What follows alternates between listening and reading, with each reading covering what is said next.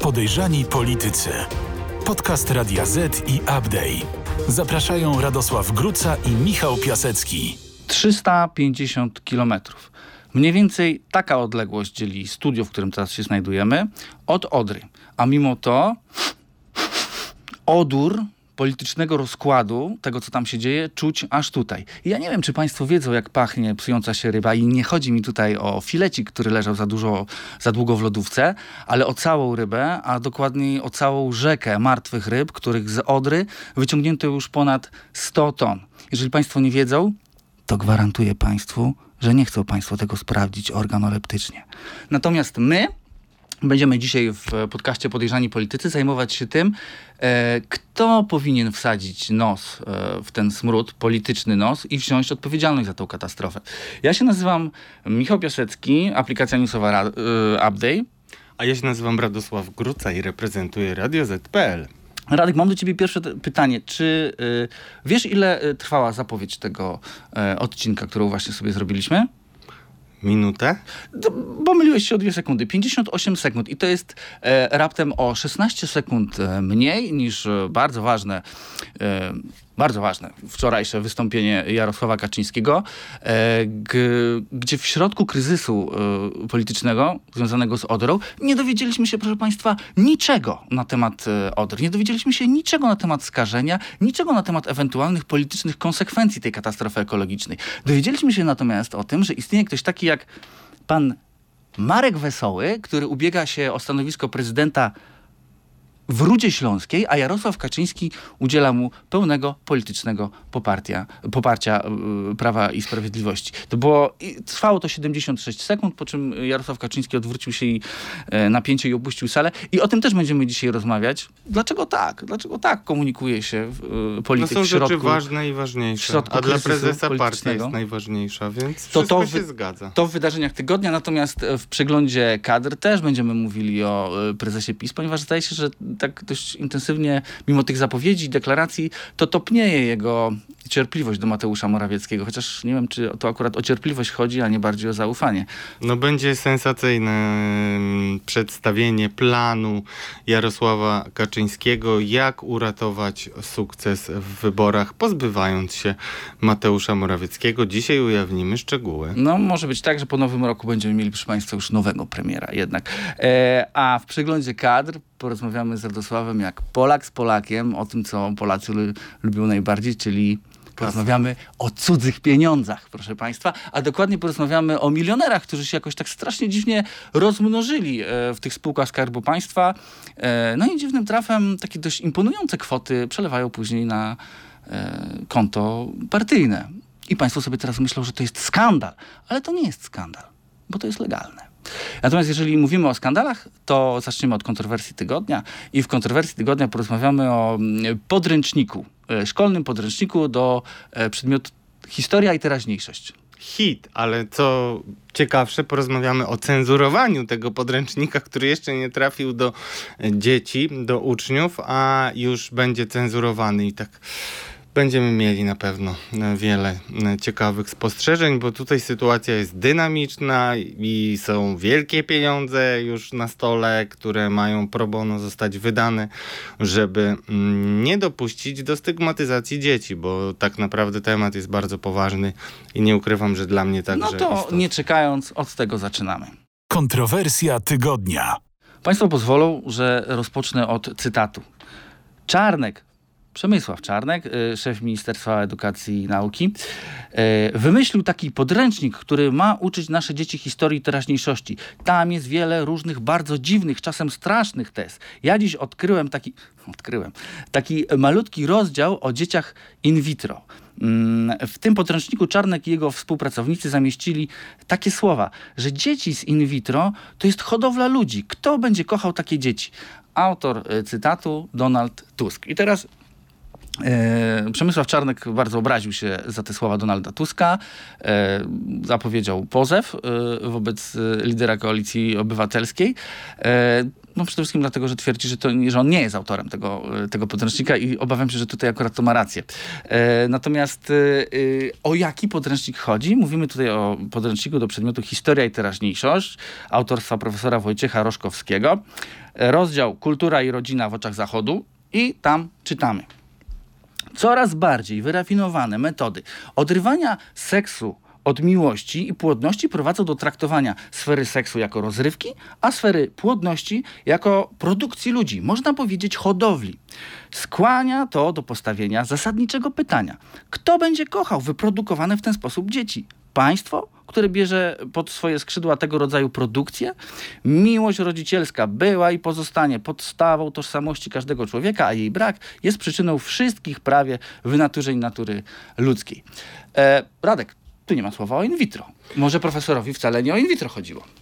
No właśnie teraz się podobno tłumaczy tak, że chodziło mu o jakieś y, eksperymenty w Chinach, y, gdzie mogą być hodowane dzieci w sztucznych macicach. Tak, tutaj od razu powiem w TVP Info e, minister mm, e, edukacji i nauki właśnie wyjaśnił, że chodzi o sztuczne macice, w których w Chinach hoduje się dzieci. No jakoś nic tam nie napisano o sztucznych macicach, a wcześniej w publicznych wystąpieniach profesor Roszkowski nie zostawiał złudzeń co do tego, że jest to in vitro. Rzeczywiście, że chodziło mu o in vitro i prezentował mm, różne tego typu opinie.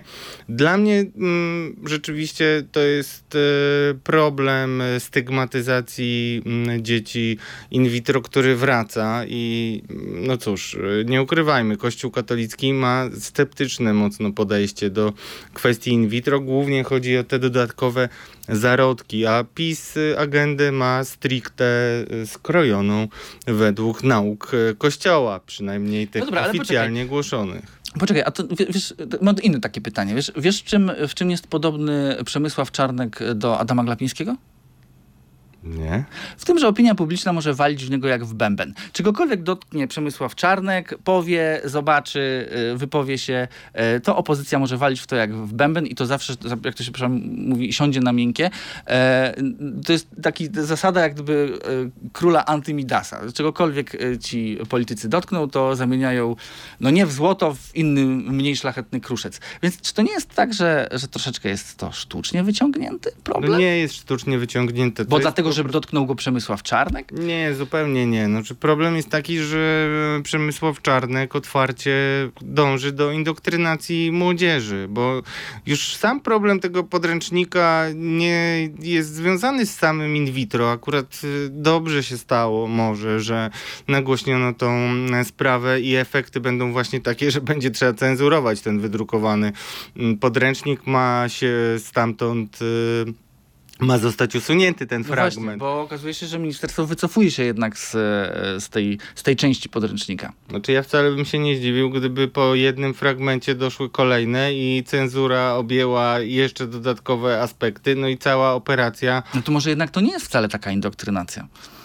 No jednak jest, bo problem polega na tym, że podręcznik ma przekazywać wiedzę na temat faktów, a tutaj mamy do czynienia z politycznym esejem, czy to się komuś podoba, czy nie. I profesor Rzeszkowski to przecież nie jest człowiek, który spadł z księżyca i on wie, jak się pisze książki. Jeden z takich podręczników do historii sam czytałem e, w liceum i był bardzo dobry, więc e, no, coś się niestety stało z głową politycznie profesorowi i no, najgorsze jest to, że um, próbuje się odwracać dzisiaj kota ogonem, czyli y, zobacz, z jednej strony nikt nie ma wątpliwości, że chodzi o in vitro, no ale słowo in vitro nie pada i teraz będziemy lawirować i będziemy się bawić w jakieś łapanie za słówka, a to jest niestety hipokryzja, która mm, ma taki dodatkowy mm, poziom funkcjonowania, jeśli chodzi o władzę, ponieważ no, władza otwarcie mówiła, że jest przeciwko in vitro. Teraz próbowała to przemycić poprzez profesora w podręcznikach i kiedy zrobił się wielki rejwach, to już nagle jest mowa o jakichś tam chińskich laboratoriach. To mnie irytuje, szczerze mówiąc, i powinno tych wyborców zresztą, e, którzy analizują partie polityczne, dlatego że widać bardzo wyraźnie, że mm, poglądy swoje, a deklaracje swoje. I tutaj mamy jeden z wielu fałszów, który wybrzmiewa w tej orkiestrze polityków PiS. Dobra, wiesz co, a y, z, y, chciałem cię zapytać o samą, y, o same in vitro.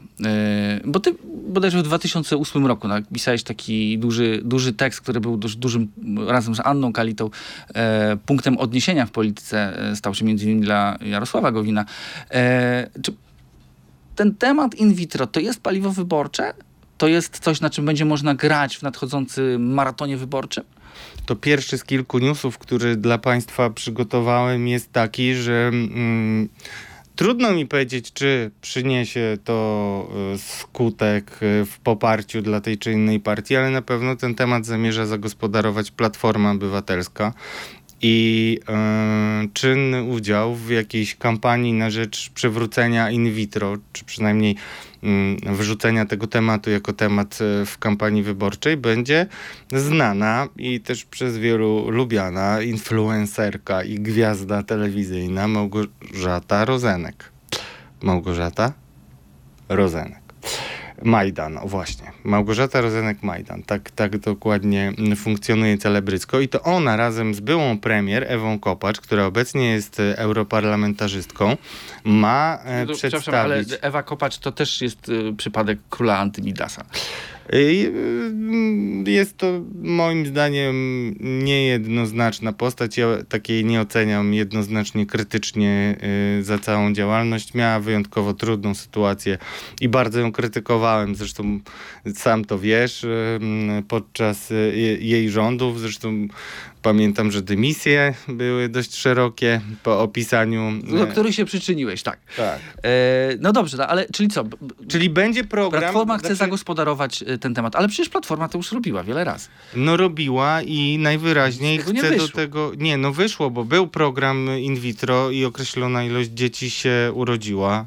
Yy, Sam znam takie osoby, które dzięki temu, że była refundacja częściowa e, in vitro przez państwo, no, cieszyła się z potomstwa. To jest bardzo dla ludzi, którzy starają się o dzieci temat wielkiej rangi i wagi.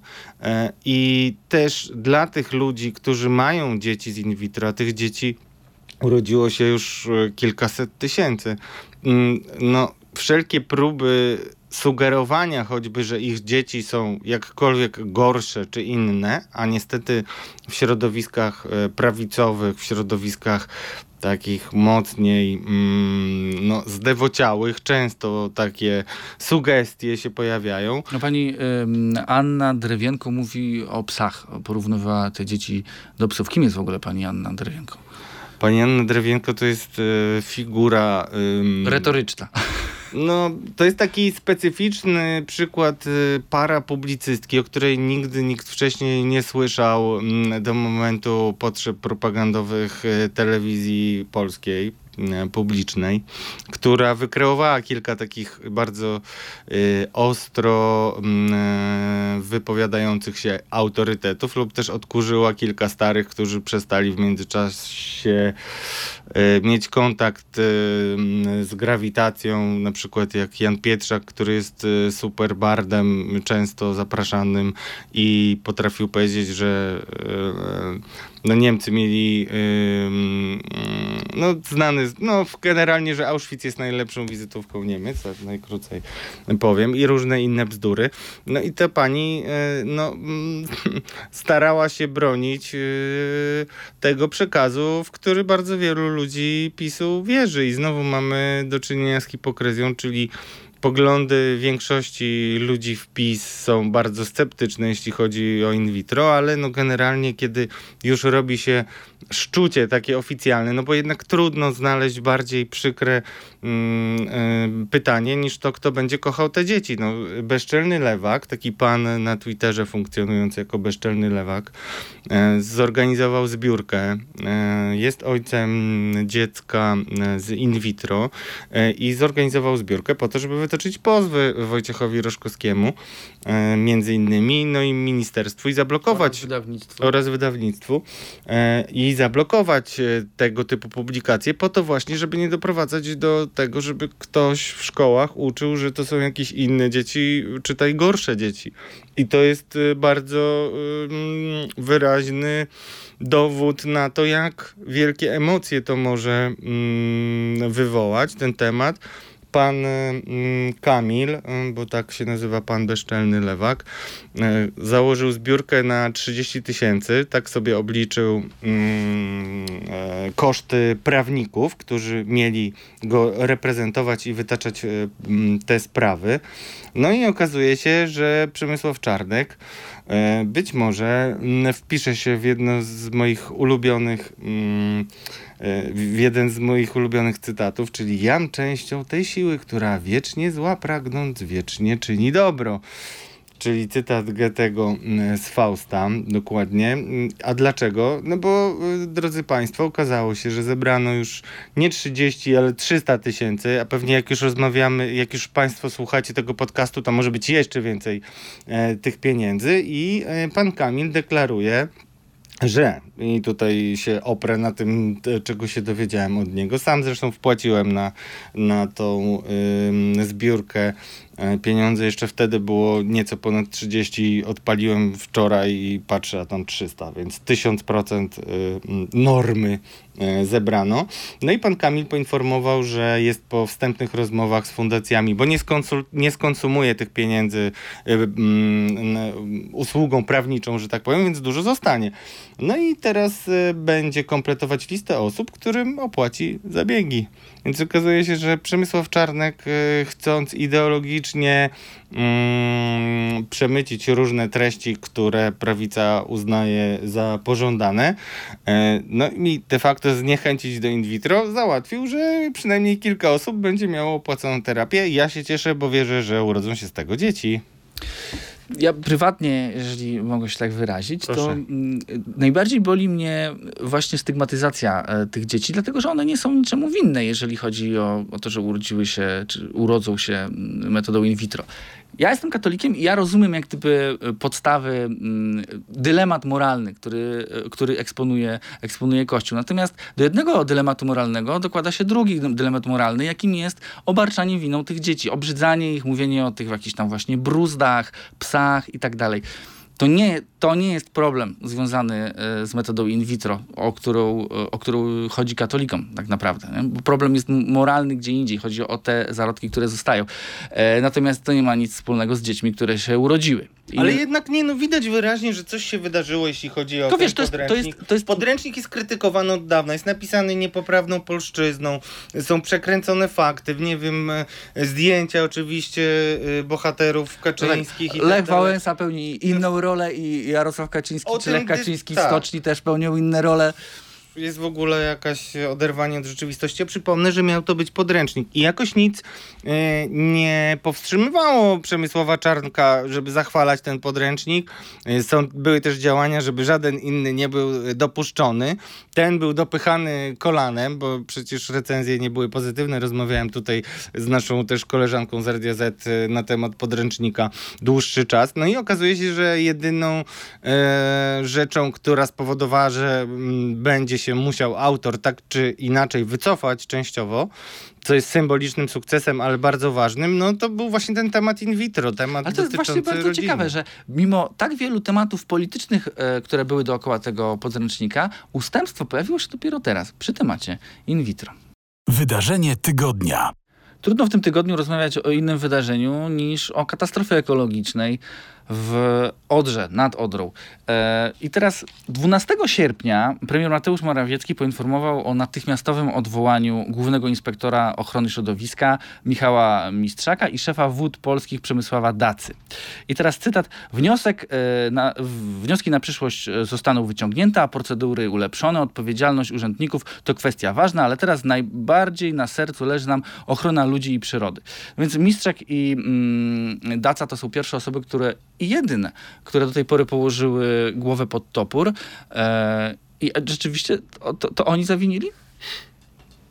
Nie wiadomo, kto zawinął, y, kto, nie wiadomo, kto zawinił, ani e, co Ale wiadomo, kogo, ale wiadomo, kogo powiesili. No właśnie problem, ja mam duży problem z tą dymisją i dzisiaj chyba pierwszy raz akurat w naszym podcaście powiem, że Zbigniew Ziobro ma rację, e, Proszę interweniując. Państwa, proszę zapamiętać ten moment. Proszę sobie zapamiętać. Można przewinąć, żeby sobie utrwalić. Radosław Górca mówi, e, Zbigniew Ziobro ma rację. Zbigniew Ziobro ma rację, zwracając uwagę na to, że odwołuje się inspektora mm, środowiska, który zresztą 3 sierpnia wysyłał ostrzeżenia, że mm, dzieje się źle i cóż, nic się nie wydarzyło, więc akurat y, zwracam na to uwagę, cieszę się, że o tym rozmawiamy, bo to pokazuje inny y, proces, inną zasadę polskiej polityki w dobie mm, rządów PiS, czyli robimy jakiś teatrzyk z dymisjami, ale tak naprawdę to te odwołania, zmiany y, są mm, no,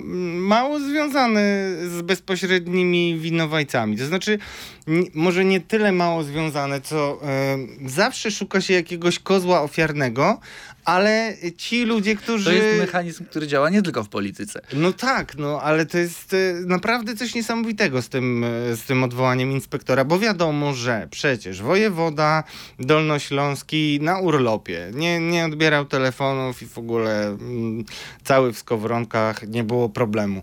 E, odpowiedzialnym, jeśli tutaj... mm, Tutaj już Zbigniew Ziobro nie ma racji broniąc e, swojego człowieka, czyli Jacka Ozdoby, który jest odpowiedzialny e, w kompetencjach e, Ministerstwa Środowiska właśnie za, za kwestię wód, więc no jakby nie patrzeć, to on powinien być odwołany, bo przecież powiedzmy sobie jasno, to nie jest tak, że chodzi tylko o jedną katastrofę. Patrzę na dzisiejszą Rzeczpospolitą, gdzie Izabela Kacprzak i Grażyna Zawadka podają liczbę, od której włos jeży się na głowie. 1432 mm, nielegal, dwa nielegalne wyloty, które odprowadzają ścieki lub wody opadowe do polskich rzek wykryły wody polskie. I co i nico. I zresztą e, już teraz jest taka narracja e, apologetów PiSu i propagandy, że to generalnie najprawdopodobniej e, Niemcy. przyczyny naturalne. Nie, przyczyny Aha. naturalne. Niemcy były jeszcze, wcześniej. Bo jeszcze wcześniej to Niemcy byli. A jeszcze trzeba powiedzieć, że y, ma to wpływ y, duży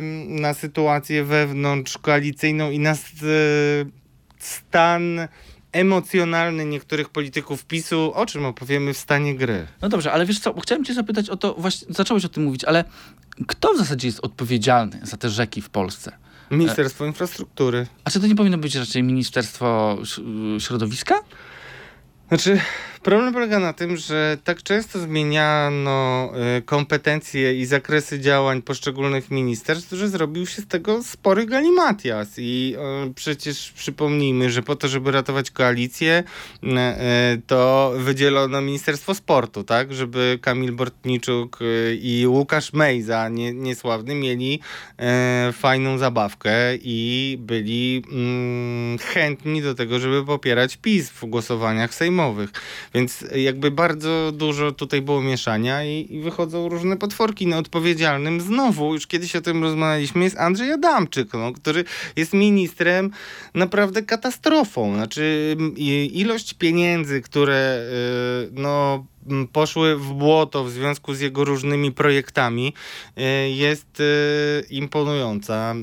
Kilkaset milionów kosztował choćby system, o którym ja często mówię, system poboru opłat drogowych. To jest w ogóle na osobną historię rozmowa.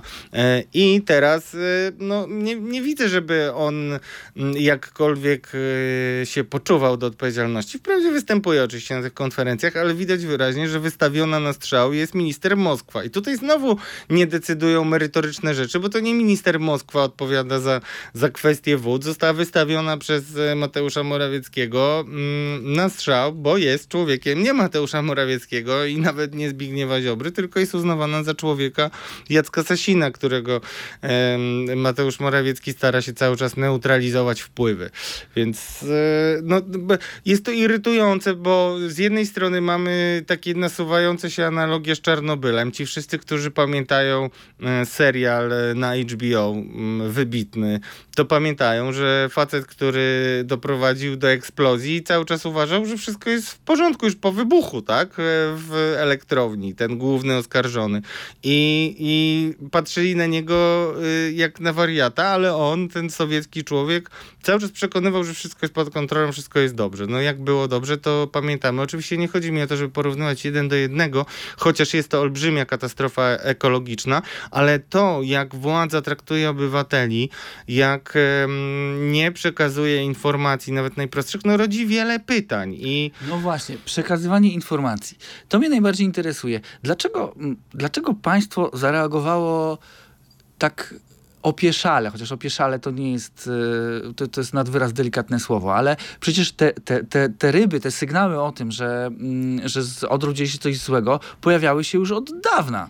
26 lipca jest taką oficjalną um, pierwszą datą tego, um, tej katastrofy, pierwszych sygnałów, ale mówi się o tym dużo częściej. Zresztą na Opolszczyźnie podobno nie jest to wcale rzadkie, że takie ławice mniejsze y, śniętych ryb się pojawiały i, i słyszałem o tym od wędkarzy nawet. No, natomiast y, Ewidentnie jest jakieś drugie dno tej historii, bo ważne jest to, że władza bagatelizowała te sygnały, no bo nawet ten główny inspektor ochrony środowiska 3 sierpnia informuje, a my mamy kiedy dymisję 12, a jeszcze wcześniej mamy kuriozalną e, konferencję ministra, wiceministra Witkowskiego, który chce się kąpać i wygląda jakby był pod wpływem, bo, bo to naprawdę była przekuriozalna e, historia. Nie wiem, jakie emocje mu się udzieliły. Dzisiaj jest ciszej na nad tą trumną, ale on nawet nie traci stanowiska, tak? Chodzi mi o to, że ten kryzys pokazuje, jak w soczewce no, defekty w funkcjonowaniu państwa pod wodzą PiS, czyli nie ma odpowiedzialnych Liczą się polityczne kalkulacje, a nie realne kompetencje i realna odpowiedzialność za poszczególne obszary. Czyli musimy mieć zawsze jakiegoś kozła ofiarnego, a czy on akurat najbardziej zawinił, czy nie, to już jest drugorzędna e, historia. I to jest tylko teatrzyk. E, no i przy tym wszystkim mamy jeszcze jako kropkę na D prezesa, który wychodzi na 70 sekund. Do, I, 76, jest... żebyśmy byli dokładni. Właśnie, 76, 70, sekund. 76 sekund. Wróćmy, wróćmy do tego, dlatego że i Dlaczego tak? Dlaczego tak komunikuje e, się ze społeczeństwem po, polityk w samym środku dużego kryzysu? E, już pomijam fakt, że nagle na opozycji rozmnożyli się wszyscy eksperci od ekologii, e, chemii, wędkarstwa i nagle wszyscy mają w tym bardzo dużo doświadczenia, ale teraz naprawdę zarówno opozycja wali w rząd jak w bęben, jak i wystarczy posłuchać, o czym ludzie rozmawiają w przysłowiowym tramwaju czy autobusie i tam naprawdę jest mowa e, cały czas o tym, co się wydarzyło mm, w tej Odrze. Natomiast wychodzi prezes i, i mówi o tym, że pan Wesoły Marek będzie, e, jest kandydatem, którego on popiera w Rudzie Śląskiej. No i trzeba się zastanowić, jaki to jest sygnał e, i dla kogo. Bo oczywiście dziennikarze będą drzeć szaty, rwać włosy z głowy i jest to przykład takiej nonszalancji. No i Bo proszę Państwa, żeby była jasność, to wszystko w normalnych warunkach, to wszystko załatwia się po prostu oświadczeniem, którego nie zapowiada się przez pół dnia jako ważne oświadczenie i, i każdy w środku kryzysu myśli o tym, że ono będzie dotyczyło właśnie tego, e, tego kryzysu, tylko wysyła się po prostu oświadczenie do papu, który to oświadczenie e, drukuje. A tutaj mamy na konferencję, po, na której, która trwa 76 sekund e, i prezes odwraca się napięcie e, plecami do dziennikarzy, nie słucha już pytań i wychodzi. Bo to pokazuje, czym się naprawdę prezes e, zajmuje. No właśnie. I tu trochę wracamy do tego, o czym rozmawialiśmy w poprzednich dwóch czy trzech odcinkach. Czym się prezes zajmuje? Prezes zajmuje się układaniem list. Przed Bo już, proszę Państwa, też żeby była jasność, możemy powiedzieć w ten sposób. E, prezes nie mówił o mm, Odrze, dlatego że on się Odrą nie zajmuje, bo nie jest, e, jest, e, uwaga teraz cytat, szeregowym posłem, nie jest już wicepremierem, nie jest w rządzie. Mm, tymi sprawami zajmuje się rząd, zajmuje się nimi Mateusz Morawiecki. Prezes zajmuje się pisem, bo to jest jego partia i to jest jego podwórko. Tak?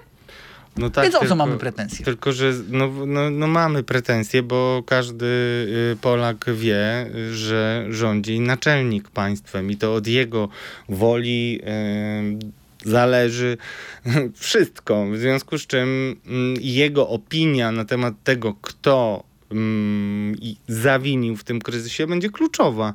I ta opinia na pewno prędzej czy później się pojawi w jakimś wywiadzie programowym. Ostatnio był zresztą wywiad bardzo ważny, który też pokazał e, wiele spraw. Natomiast to jego wyjście i mówienie o lokalnej sytuacji pokaz ma pokazać tym e, partyjnym wszystkim kacykom, że on kontroluje sytuację. I czy płynie Odra m, jako szlam, czy czy- no generalnie, żeby się waliło i paliło, to prezes wie, co w regionach się dzieje, e, ma całą e, kontrolę nad e, politycznymi układankami i generalnie czyli idziemy chcesz- w dobrym Czyli kierunku. chcesz, po, czyli chcesz powiedzieć, że to nie jest tak, jak wielu komentatorów zarzucało po tej konferencji Jarosławowi y, Kaczyńskiemu, że on się odkleja od rzeczywistości. Ale on tylko, odklejony. tylko prezes doskonale wie o tym, co się dzieje, Tak. natomiast na zimno podejmuje decyzję o tym, że w takiej sytuacji komunikuje jednak rzecz, która jest skierowana do struktur partyjnych. Tak, A- doskonale wie, znaczy nie wiem, czy doskonale wie, mam pewne... Czy nie jest tak, że on, że, że, że to wyszło przez przypadek, że nikt prezesa nie powstrzymał? Że, Oczywiście. Nie jestem, jestem Mhm. przekonany i to pokazuje zresztą to, o czym już rozmawialiśmy, szykując się do podcastu. Y, Jest y, bardzo mocno rozpędzony proces układania list. Ym, Są rozmowy y, z tymi, którzy jeszcze się do PiSu nie zapisali, że jeżeli chcą startować i mieć jakieś miejsce z szansami na mandat poselski, no to droga jest jedna, czyli musicie się zapisać do PiSu. E, Wiem, że prezes chciał rozmawiać e, nawet e, z Pawłem Kukizem już o listach wyborczych, bo cały czas jest takie przyciąganie Kukiza i chyba marzenie, że on jednak się ugnie i zapisze do PiSu, to się nie wydarzy. Kukiz też jest w ogóle problemem dla Jarosława Kaczyńskiego, bo twardo stawia, że jeżeli do 1 października nie będzie uchwalonej ustawy uchwal, u, ustanawiającej mm, sędziów pokoju, to on nie będzie już głosował z pisem. I ja wierzę mu i jestem przekonany, że tak będzie, y, jeżeli się prezes nie wywiąże, bo to jest dla niego takie Westerplatte. I on rzeczywiście no, nie może y, z tego zrezygnować i mm, tym razem y, powiem, będę nawet trochę hazardzistą i powiem, że Pamiętaj, uważam, że już palce i ręce postawiłeś. miałem, tak. w zakładach paluszki. tutaj. Ale po, także y, prezes układa listy i tym się najbardziej zajmuje. A układa te listy dlatego, że wie, że jedyną nadzieją na to, że on się obroni w wyborach, czyli na, albo utrzyma władzę, to jest plan maksimum, albo plan minimum, będzie miał większość taka, która razem z prezydentem będzie mogła blokować ewentualne ustawy i przedsięwzięcia y, przez y, nowych rządzących y, przygotowane, że będzie mógł blokować razem z prezydentem, więc to jest jego celem, ale on wie, że tego nie osiągnie y, i nie osiągnie mm, zakładanego efektu wyborczego, jeżeli nie będzie miał w pełni zdeterminowanej, zmobilizowanej armii ludzi, którzy pójdą i będą walczyć o każdy głos. A niestety no, z premierem Morawieckim jest to dość skomplikowane. Okej, to porozmawiamy teraz o premierze Morawieckim i tak trochę parafrazując em, słowa Adama Hoffmana o Donaldzie Tusku, które potem zresztą samemu Donaldowi Tuskowi też były przypisywane. E, w następnej części podcastu zapytam Radosława o tym, czy Przypominam, to jest cytat i parafraza. Czy truchło Mateusza Morawieckiego płynie już odrą e, do Bałtyku? Stan gry. Stan gry to ta część naszego podcastu, w którym sprawdzamy, jak wyglądają notowania polityczne, e, niekoniecznie e, odzwierciedlone w sondażach, mm, ale odzwierciedlone w zakulisowych rozmowach i newsach, które przynosi nam tutaj główny podejrzewacz polskiej polityki, Radosław Gruca. I Radek, e, premier, jaki, jaka lampka pali się na panelu poparcia mm, u Mateusza Morawieckiego? Premier To jest pytanie retoryczne. Premier obawiał się, rozmawialiśmy o tym w poprzednich odcinkach, obawiał się tego, co się może stać, kiedy przestanie Jarosław Kaczyński zasiadać koło niego w gabinecie. mm, Tak, kiedy te, te Ujazdowskiej. 10 kilometrów e, niespełna e, przeniesie I się... zrobiło różnicę. Zrobiło Mhm. różnicę taką, że Jarosław Kaczyński, zgodnie z tym, co zapowiadaliśmy, dostał się mm, w krzyżowy ogień szeptaczy y, do ucha mm, różnych y, nieprzyjemnych informacji o Mateuszu Morawieckim, w związku z czym zaczyna tym informacjom ulegać i bardzo wyraźnie rysuje się nowy plan Jarosława Kaczyńskiego, plan, który ma być zrealizowany pod koniec roku i będzie to wymiana premiera. Ale poczekaj, bo mówisz, że bardzo wyraźnie się rysuje, a z drugiej strony mówisz też o tym, że mm, prezes ulega tym nawijaczom makaronu na uszy, no ale prezes bardzo wyraźnie komunikował, e, między innymi w tym wywiadzie, o którym wspomniałeś, chociaż go nie omawialiśmy szczegółowo, o tym, że nie ma takiej opcji teraz wymiany premiera. Ale wszystko się zmieni zimą.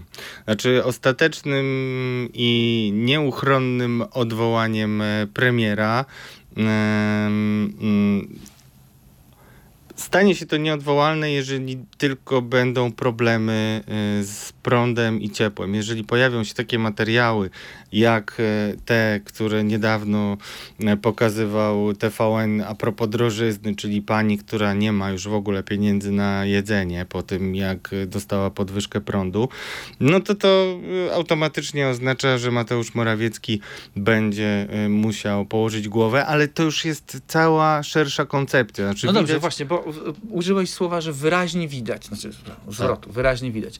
Gdzie to tak wyraźnie widać?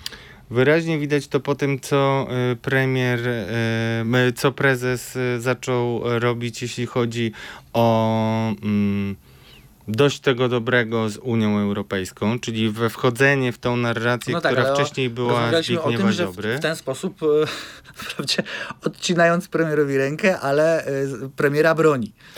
No, teoretycznie premiera broni, bo mm, cały czas na premierze będzie ciążyło to, że nie załatwił KPO, to jest primo.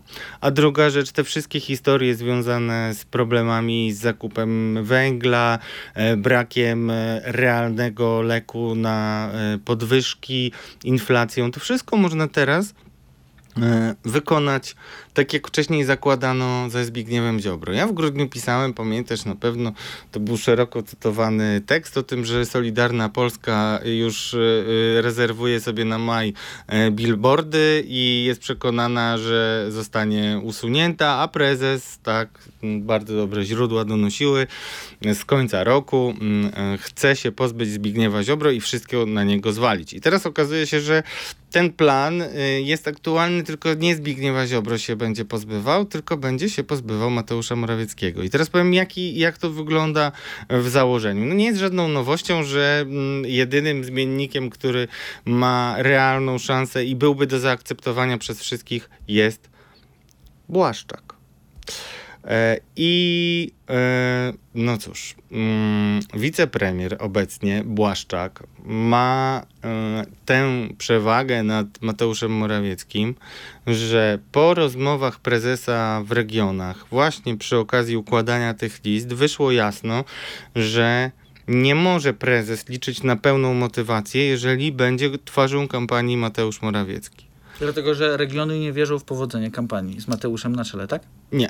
dlaczego? Mm, no bo oni się tak nawzajem nienawidzą wszyscy, że nie są w stanie y, zatkać nosa i y, no i tego bankstera popierać, o tak bym powiedział. No. Czyli cały czas problemem jest to, że mimo dużych starań Jarosława Kaczyńskiego te jądro y, partii cały czas nie uznaje Mateusza Morawieckiego jako człowieka PiSu, tak? Znaczy, może i trochę uznaje, trochę nie uznaje, ale na pewno nie będzie umierać za niego w kampanii. A za Mariusza Błaszczaka już bardziej. E, dlatego, że mm, dlatego, że on jest wygodny pod wieloma względami. Po pierwsze, nie ma swojej frakcji w PiSie, to jest bardzo istotne. A premier, mimo że nie ma takiej frakcji partyjnej w PiSie, to jednak ma spore grono młodych wilczków, które posiada realne wpływy polityczne. I to nie chodzi nawet o tych harcerzy, ale też e, na przykład o ludzi, którzy są zaczepieni w PFR-ze, czyli Polski Fundusz Rozwoju. Tam jest e, pan Borys, który w zasadzie jest prawą ręką premiera i organizuje mu nie tylko miliardy, ale czasami też prezentacje, które e, Mateusz Morawiecki potem pokazuje w KPRM-ie. W związku z tym w związku z tym tym sytuacja wygląda dzisiaj tak, że Mateusz będzie wycofany w momencie tych wszystkich problemów. Podziękuję się mu pięknie, być może zostanie rzeczywiście wicepremierem dalej. Awans dostanie Błaszczak, który w międzyczasie poduczył się angielskiego, więc będzie mógł jeździć na szczyty Unii Europejskiej na przykład i e, rozmawiać. Nie wiem, jak mu się to uda, ale widać wyraźnie i to też e, przy okazji Święta Wojska Polskiego 15 sierpnia było widać, że e, Mariusz Błaszczak uwierzył w to, że może być premierem.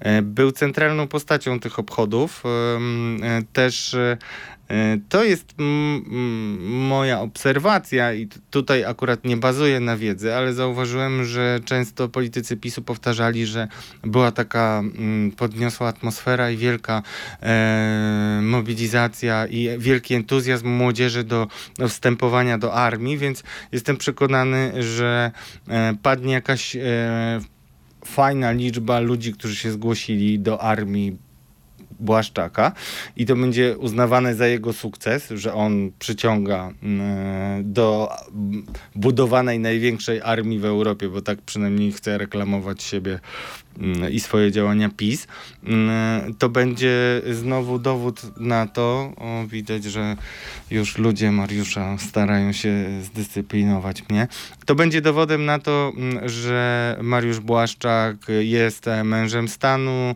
mm, tym premierem na trudne czasy, który zajmuje się najważniejszą kwestią, czyli bezpieczeństwem Polski.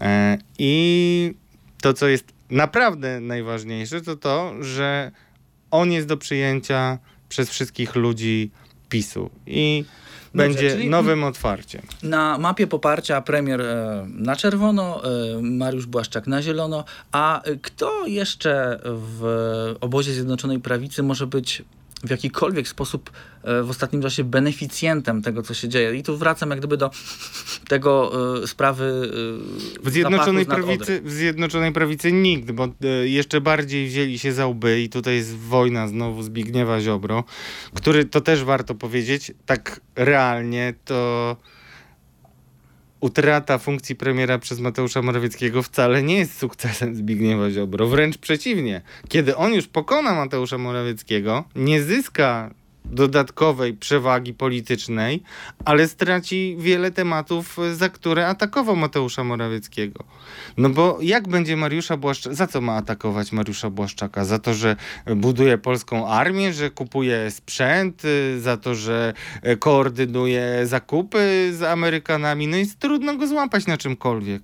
n- Mariusza Błaszczaka, a, a Zbigniew Ziobro też się pali w tym momencie na czerwono, bo cała jego energia, którą skierował na to, żeby utrącić e, Mateusza Morawieckiego, nagle wyparowuje i on przestaje mieć e, jakiekolwiek polityczne tematy, bo tak, prezes mu zabiera agendę unijną, energetyka też musi być zmieniana trochę inaczej niż on sobie to e, wyobraża, bo on głównie stawiał na węgiel. Oczywiście węgiel teraz jest też potrzebny, ale pozostaje kwestia gazu i tak dalej. Notabene moje źródła w rządzie mówią, że po to między innymi usunięto Piotra Naimskiego z funkcji ministra odpowiedzialnego za gaz i między innymi za Baltic Pipe, żeby mm, winę za brak zakontraktowania gazu, co jest poważnym problemem, bo Piotr Naimski zbudował rurociąg, tak, ale nie zadbał o to, żeby zakontraktować gaz. A teraz gaz jest e, te, towarem bardzo pożądanym i nie będzie to proste, a już na pewno nie będzie to tanie. W związku z czym jest to poważny błąd, ale on będzie bił w kogo? Będzie bił w Mateusza Morawieckiego. Tak jak będzie biło KPO w Mateusza Morawieckiego i to będzie, wszystkie klęski spadną na jego karp i będzie musiał sobie siedzieć spokojnie, e, nie wiem, czyścić Polski Ład, e, tego typu historie, a twarzą będzie Mariusz Błaszczak. I dzisiaj jest to najbardziej prawdopodobne, że pod koniec roku w nowy rok nawet e, No, wejdziemy. chyba, że zima będzie łagodna. No, to E, bardzo jak to, jak, to, jak to wygląda y, po stronie opozycji? Tam wydaje mi się, że wszyscy plusują, tak? Mając taki temat, jakim jest y, katastrofa ekologiczna nad Odrą, ale czy jest ktoś, kto wyjątkowo mm, sprytnie y, konsumuje ten temat? Myślę, że mm, to będzie trampoliną do niektórych karier. Y, Są tacy politycy, którzy od dawna są zaangażowani w tematy no, proekologiczne, bym Teraz tak to wszyscy powiedział. starają się sprawić wrażenie, że robią to od dawna No i dobrze tak. się na tym znają. No tak, ale pani Urszula Zielińska y, jest posłanką Koalicji Obywatelskiej i jest też y, przewodniczącą, jedną z przewodniczących Partii Zielonych.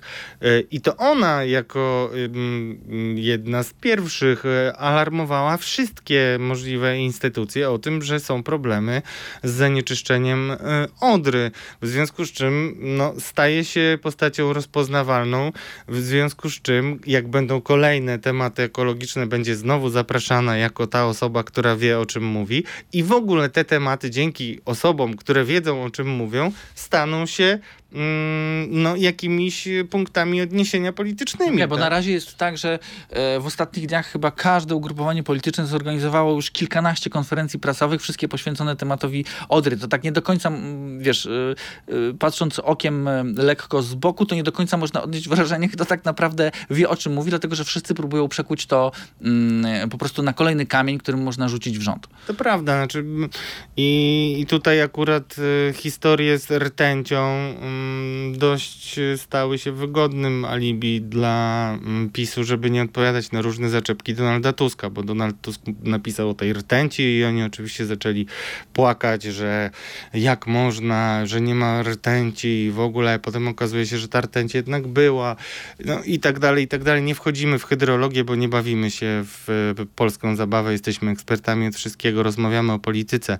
Na pewno, mm, na pewno y, skorzystają ci, którzy pokażą się jako osoby rozpoznawalne w temacie i kompetentne, a będą tracić ci, którzy swoją niekompetencję pokażą. I ja przypomnę taką scenkę z brzegu rzeki, gdzie y, zbulwersowani mieszkańcy okoliczni przychodzą na konferencję i, i słyszą, że będzie z nimi rozmawiał Jacek Ozdoba, a oni mówią tylko nie Ozdoba, tylko nie Ozdoba, ja go codziennie widzę w telewizji, nie ma nic do powiedzenia, tak? Więc y, no, jeżeli postawimy Jacka Ozdobę, który jest politykiem sprawnym. I ja w ogóle uważam, że mm, dopóki nie nastąpiła ta katastrofa na Odrze, to on miał y, papiery na to, żeby dużo osiągnąć, to to dzi dzisiaj pokazuje, że jednak nie ma specjalnego mm, pojęcia o tym, co robi, że jest to głównie no, taka synekura bardziej niż to, że on y, się na tym zna, albo nie wiem, czy złapał jakiegoś bakcyla, bo niektórzy rzeczywiście politycy tak się angażowali w to, co robią, że stali się nie lada ekspertami w międzyczasie. No ale niestety e, w czasach rządów PiS mało kto tego oczekuje e, ze zwierzchników, żeby byli ekspertami. E, Ważniejsze jest to, żeby nie rozpętali wojenek przeciwko mojemu em, mentorowi albo liderowi mojej frakcji. I taką wojnę gangów będziemy opisywać w przeglądzie kadr. Przegląd kadr.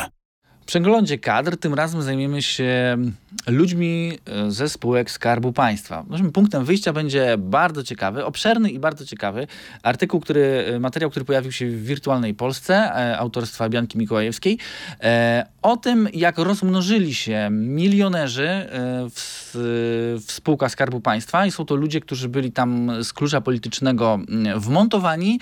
Oni dużo zarobili, ale i później dużo pieniędzy przekazali na konta partyjne.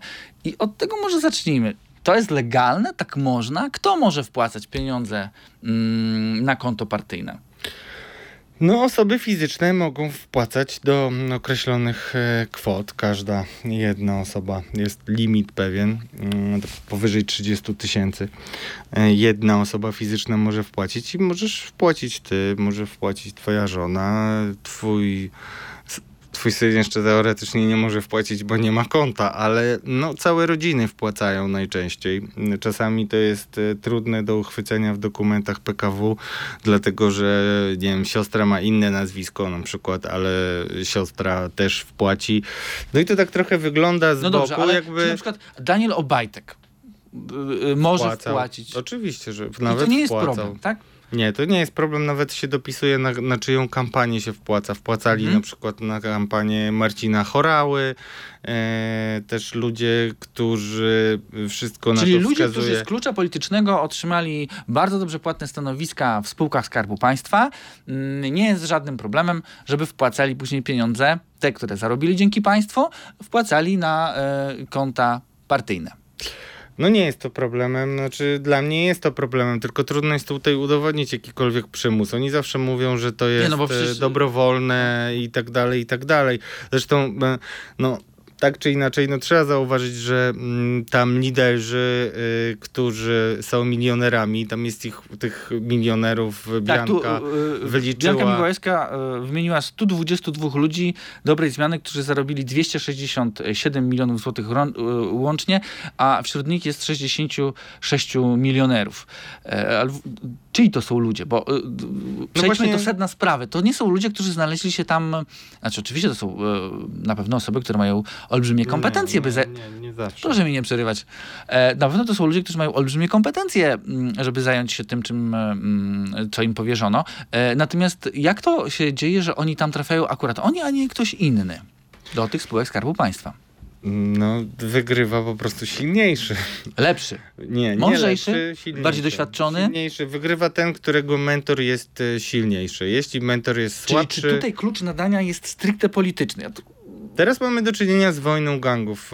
E, tak, tak należy to powiedzieć w spółkach No Skarbu dobrze, ale czy gdybyś ty zapisał się e, do któregoś z tych gangów, bądź ja, to mielibyśmy rzeczywiście szansę na to, żeby znaleźć pracę w tych spółkach Skarbu Państwa? Tak. nie mając y, żadnej wiedzy na przykład nie wiem, na temat gazownictwa, Oczywiście. rolnictwa czy czegoś takiego, tak? Oczywiście. Czyli No. kompetencje nie grają żadnej Ale to roli. proszę, no nie, zupełnie nie. Znaczy mm, teoretycznie, formalne wymogi bym powiedział. To znaczy ym, ym, mam taki nawet przykład, y, mamy kolejnego mm, newsa y, dla mnie ym, e, będącego przykładem pazerności i mm, tego, do czego prowadzi brak kontroli mm, nad e, ludźmi w spółkach Skarbu Państwa. Jest taki człowiek, który się nazywa Waldemar Humięcki. E, To jest e, obecny szef e, KOWR-u, czyli tej instytucji, tego molocha państwowego, e, który e, ma... Krajowy Ośrodek y, Wsparcia Rolnictwa. Tak, powstały na bazie między innymi Agencji Nieruchomości Rolnych, w których właśnie pan Humięcki kiedyś mm, był uprzejmy pracować e, i być ich szefem.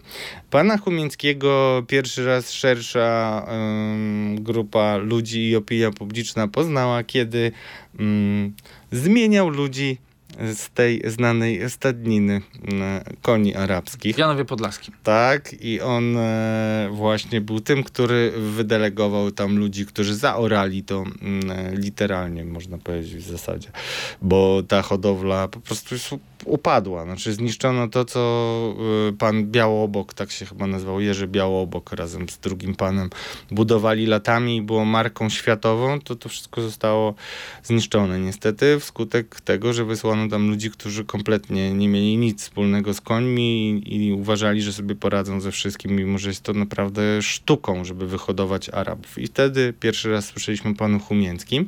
Potem pan Humięcki udał się na odcinek zarabiania pieniędzy i pracował najpierw w Orlen Ochrona, y, a potem w Orlen Aviation. Myślisz sobie, że ma cokolwiek wspólnego z y, rynkiem paliw, czy w ogóle z chemią, czy czymkolwiek takim? Nie, to jest inżynier rolnictwa.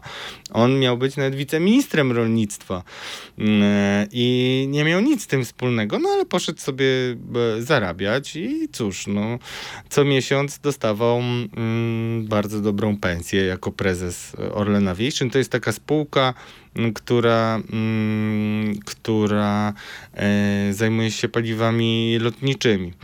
E, I tak jak opisało mm, Radio Z.pl, y, to będzie też mm, publikacja chyba razem z naszym podcastem, no to ustalono, że pan mm, kiedy już miał załatwioną posadę w Kowrze, czyli miał pewność, że z jednej pracy pójdzie do drugiej pracy, to nie y, podał się do dymisji, tylko czekał, żeby dostać odwołanie, dzięki czemu dostaje trzykrotność e, swojej pensji jako odprawę. Gdyby nie dostał odwołania, gdyby miał minimum honoru, bo tak właśnie mówią moje informatorki, które mm, były oburzone e, taką pazernością, to by nie dostał e, tej odprawy, a chodzi o niebagatelną kwotę, bo sama ta odprawa to 80 tysięcy, bo, tam, bo, bo niespełna 30 zarabiał jako prezes, i w ten sposób sobie zainkasował dodatkową premię. Jeszcze tam ma dodatkowe pieniądze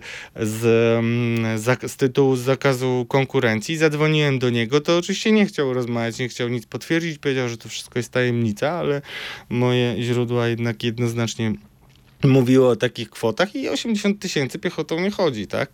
Jego syn, Przemysław Chomieński, z kolei był szefem Rady Nadzorczej, chyba jest cały czas szefem Rady Nadzorczej w takim Eldorado orlenowskim Zagłębiu, gdzie idzie się zarabiać pieniądze bez żadnej kontroli i to duże pieniądze w Unipetrolu, czyli czeska spółka, córka mm, Orlenu i tam Przemysław Chumięcki, który był też e, wcześniej, jego syn, syn tego pana Waldemara, też zarabia mm, krocie i... Pff, no cóż, to się tak kręci. Żadne kompetencje nie są istotne e, dla tych nominatów i to, to wszystko niestety w ciągu lat e, stało się niestety kompletnym wypaczeniem, bo kiedy zaczynało się, ja rozmawiałem z ludźmi, którzy najpierw układali te spółki w 2015-16 roku i rzeczywiście wtedy um, no, przynajmniej analizowano, um, czy ktoś się na czymś zna, czy ktoś ma plan na tą spółkę, jaką by chciał tam zrealizować zmianę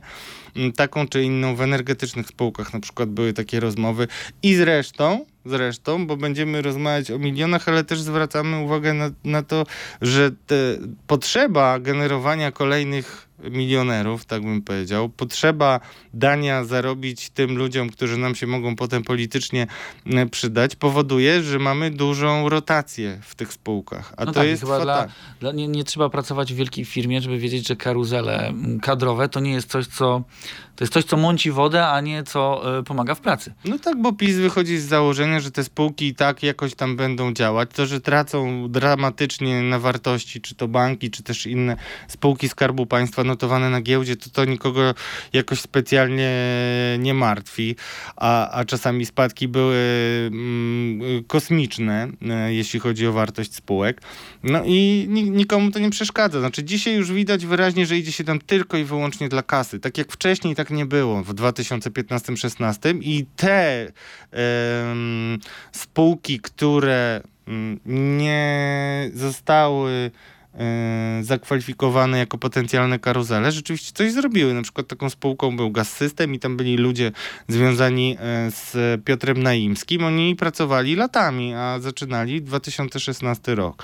E, I, I to daje jakąś ciągłość i szansę, żeby cokolwiek przez ten czas ułożyć, naprawić i, i mieć kontrolę nad sytuacją. No dobrze, no to jeżeli różne grupy mm, w rządzie, różne grupy u, będące u władzy wsadzają swoich ludzi do spółek Skarbu Państwa, to kto ich tam nawsadzał najwięcej i kto na tym najwięcej, y, najwięcej zarobił?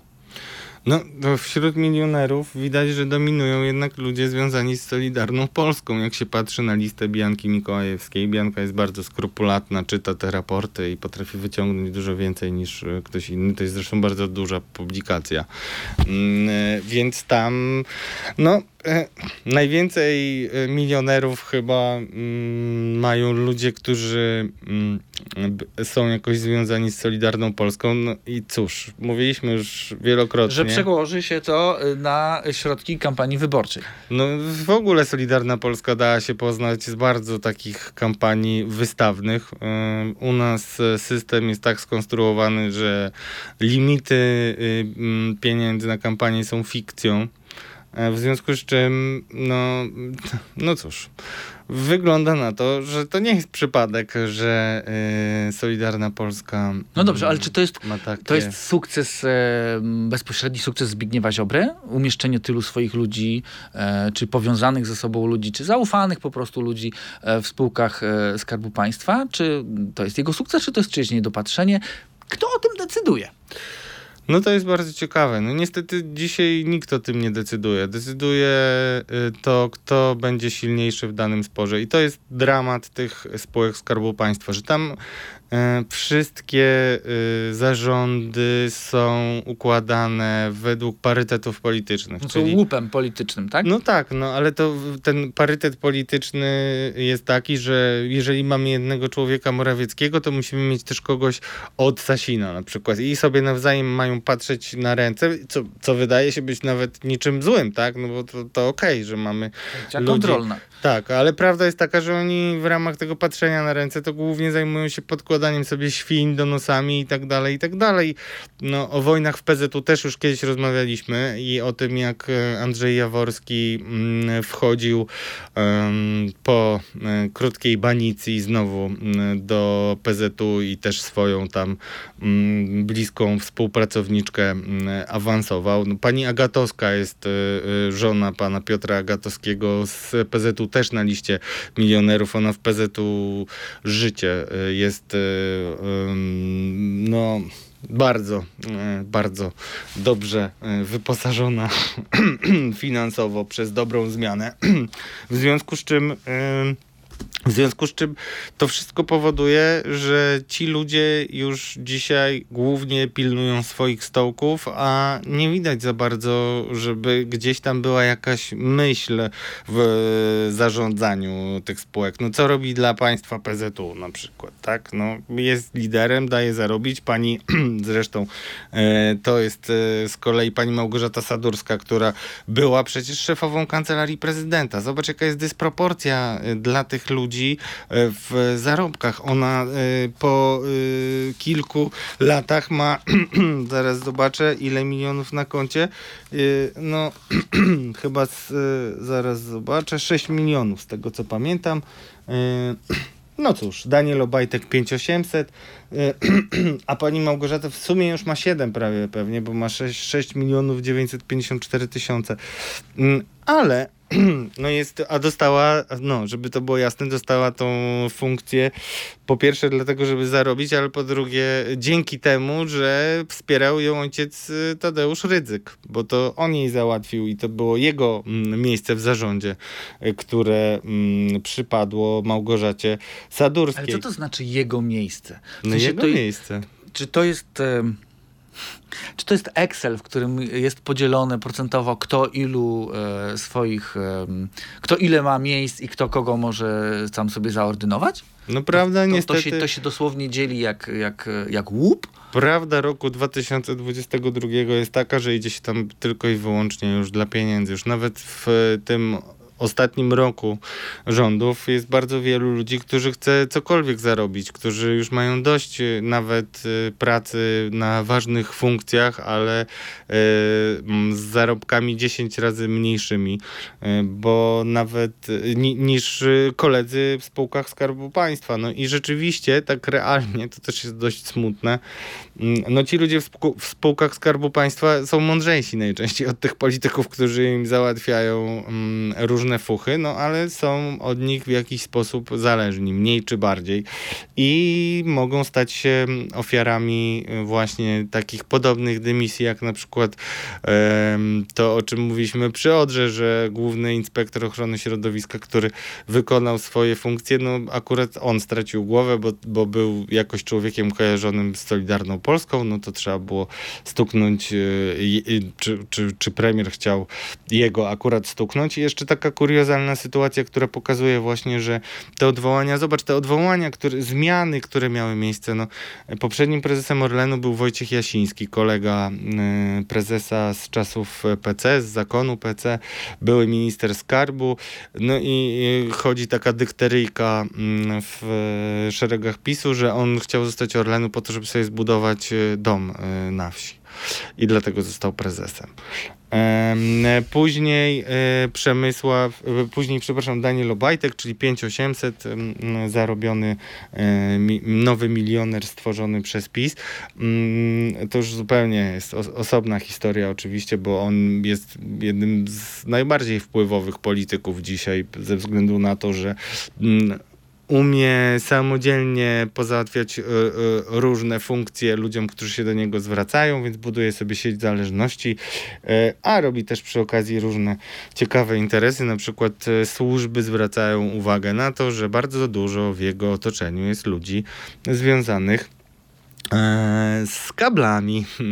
I to takimi metaforycznymi i realnymi, bo mm, chodzi o Bogusława Cupiała, Y, miliardera, mm, który y, no jakoś dziwnie łatwo pozwolił odejść swoim ludziom z telefoniki po to, żeby poszli pracować do Orlenu. I tam są ludzie związani z Bogusławem Cupiałem, a zwracam uwagę, że pan Cupiał ma fabrykę kabli w Myślenicach, które są niedaleko Pcimia, więc to jest takie mocno zastanawiające, dlaczego takich super swoich menadżerów e, z telefoniki pan Cupiał e, pozwolił im odejść i pójść pracować do Orlenu. E, mówię o tym, żeby pokazać tą sitwę, ten układ, który prezes stworzył, nie znajdując tego, który tropił, tak? To widać, że, że to idzie bardzo głęboko i tutaj jeszcze po, po, warto jest pokazać na przykład też taką sytuację, y, która miała miejsce niedawno, mianowicie ludzie z zarządu y, Tauronu zostali odwołani. Y, dwóch członków zarządu straciło swoje funkcje.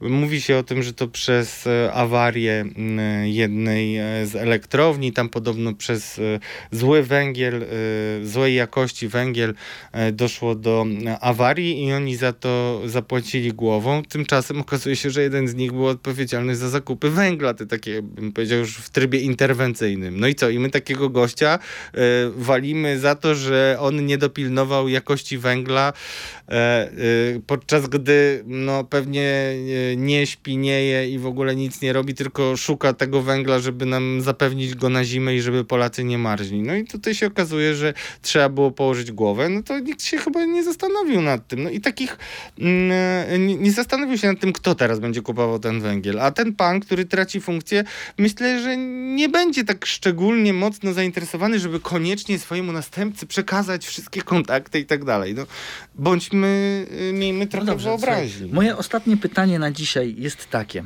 Mm. Bo odrysowałeś makabryczny obraz um, tego, jak wyglądają te kadry spółek Skarbu Państwa, a przede wszystkim obsadzanie tych kadr. Natomiast co się stanie po następnych wyborach, jeżeli zmieni się władza? Jeśli chodzi o spółki? Tak. No to. Czy ta karuzela się powtórzy? No ale no, jeżeli już będziemy nawet szli pisem, czyli patrzyli na to, jak było za poprzedniej ekipy i jak jest obecnie, no to prawdą jest, że y, PiS obniżył nieco mm, e, uposażenia e, prezesów spółek Skarbu Państwa, ale też nie było za Platformy tak, żeby zmieniać prezesów tam systematycznie co jakiś czas, żeby była... No dobrze, ale chodzi mi o to, że ta karuzela się powtórzy. Nie, no nie powtórzy się na pewno w tej formie, znaczy, bo po prostu e, ona czy, powoduje, czy że... Tempo, jest... tempo karuzeli raz wprowadzone na tak wysokie obroty zwolni? E, po zmianie władzy? Wiesz co, w sumie chcesz, żebym został Kasandrą. Nie wiem, jak będzie, ale wiem, że jak Platforma rządziła, a wtedy naprawdę poza rękoma na szyję miałem do zarzucenia i bardzo wiele, to takich karuzel nie było. Nawet jak byli menadżerowie, którzy latami rządzili yy, no, wręcz dyktatorsko w różnych spółkach, to oni mieli zapewnioną ciągłość pracy. Musiało się coś naprawdę wydarzyć, żeby ich zmienić. Nie wiem, jakiegoś tematu nie dowieźli. A tutaj zobacz, mamy mamy ciągłe zmiany i nie wiemy na przykład dlaczego e, Michał Krupiński, który jest tutaj liderem tych milionerów, 13 milionów 300 tysięcy e, zarobił między innymi w PZU i w PKO SA. E, no i nie wiadomo czemu stracił funkcję, a wiadomo, że stracił funkcję, bo był człowiekiem Solidarnej Polski, tak realnie, y, dlatego stracił, bo trzeba było go pozbawić wpływów, bo też za dużo pieniędzy y, przy nim można było zarobić, co potem mogło spowodować, że Solidarna Polska będzie miała dużo pieniędzy na kampanię i tak dalej, i tak dalej. Ale my się w zasadzie przyzwyczailiśmy do tego, że nie wiemy, dlaczego ci ludzie ani są powoływani, a, znaczy wiemy, że z klucza politycznego, ani dlaczego tracą swoje stanowiska. No to wszystko pokazuje dysfunkcyjność i to na pewno, drodzy Państwo, na 100% przełoży się na karuzelę, y, która nadejdzie obecnie. No i patrzmy, znowu spoglądam w gazety. Y, Pan Paweł Szczeszek y, jest obecnie siódmym prezesem Tauronu od grudnia 2015, czyli spółki energetyczne. Paweł Gruza jest trzecim prezesem PKO BP od maja mm, 2021 roku, a pani Iwona Waksmundzka-Olejniczak jest piątym od końca 2015 roku prezesem PGNiG. No i co to? No i to zobacz, i to są te spółki, które y, jakby są fundamentem ym, bezpieczeństwa państwa, przynajmniej jeśli chodzi o Tauron na przykład i PGNiG, tak? E, I tak częste zmiany w zarządach i na szczytach władzy tych spółek no, powodują, że siłą rzeczy no, nie mogą one być zarządzane tak skutecznie, jak by było, gdyby nie decydowała przede wszystkim polityka, ale kompetencje i jakiś plan. No doraźność działań tej em, władzy jest niestety przerażająca.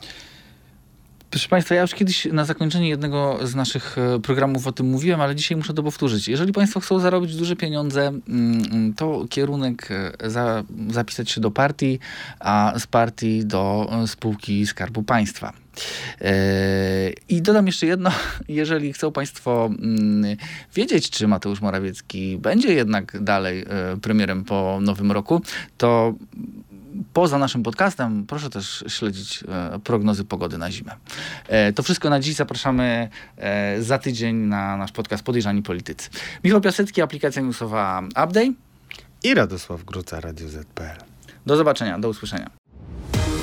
Podejrzani Politycy. Podcast polityczny przygotowywany przez dziennikarzy Radia Z i aplikacji newsowej Update.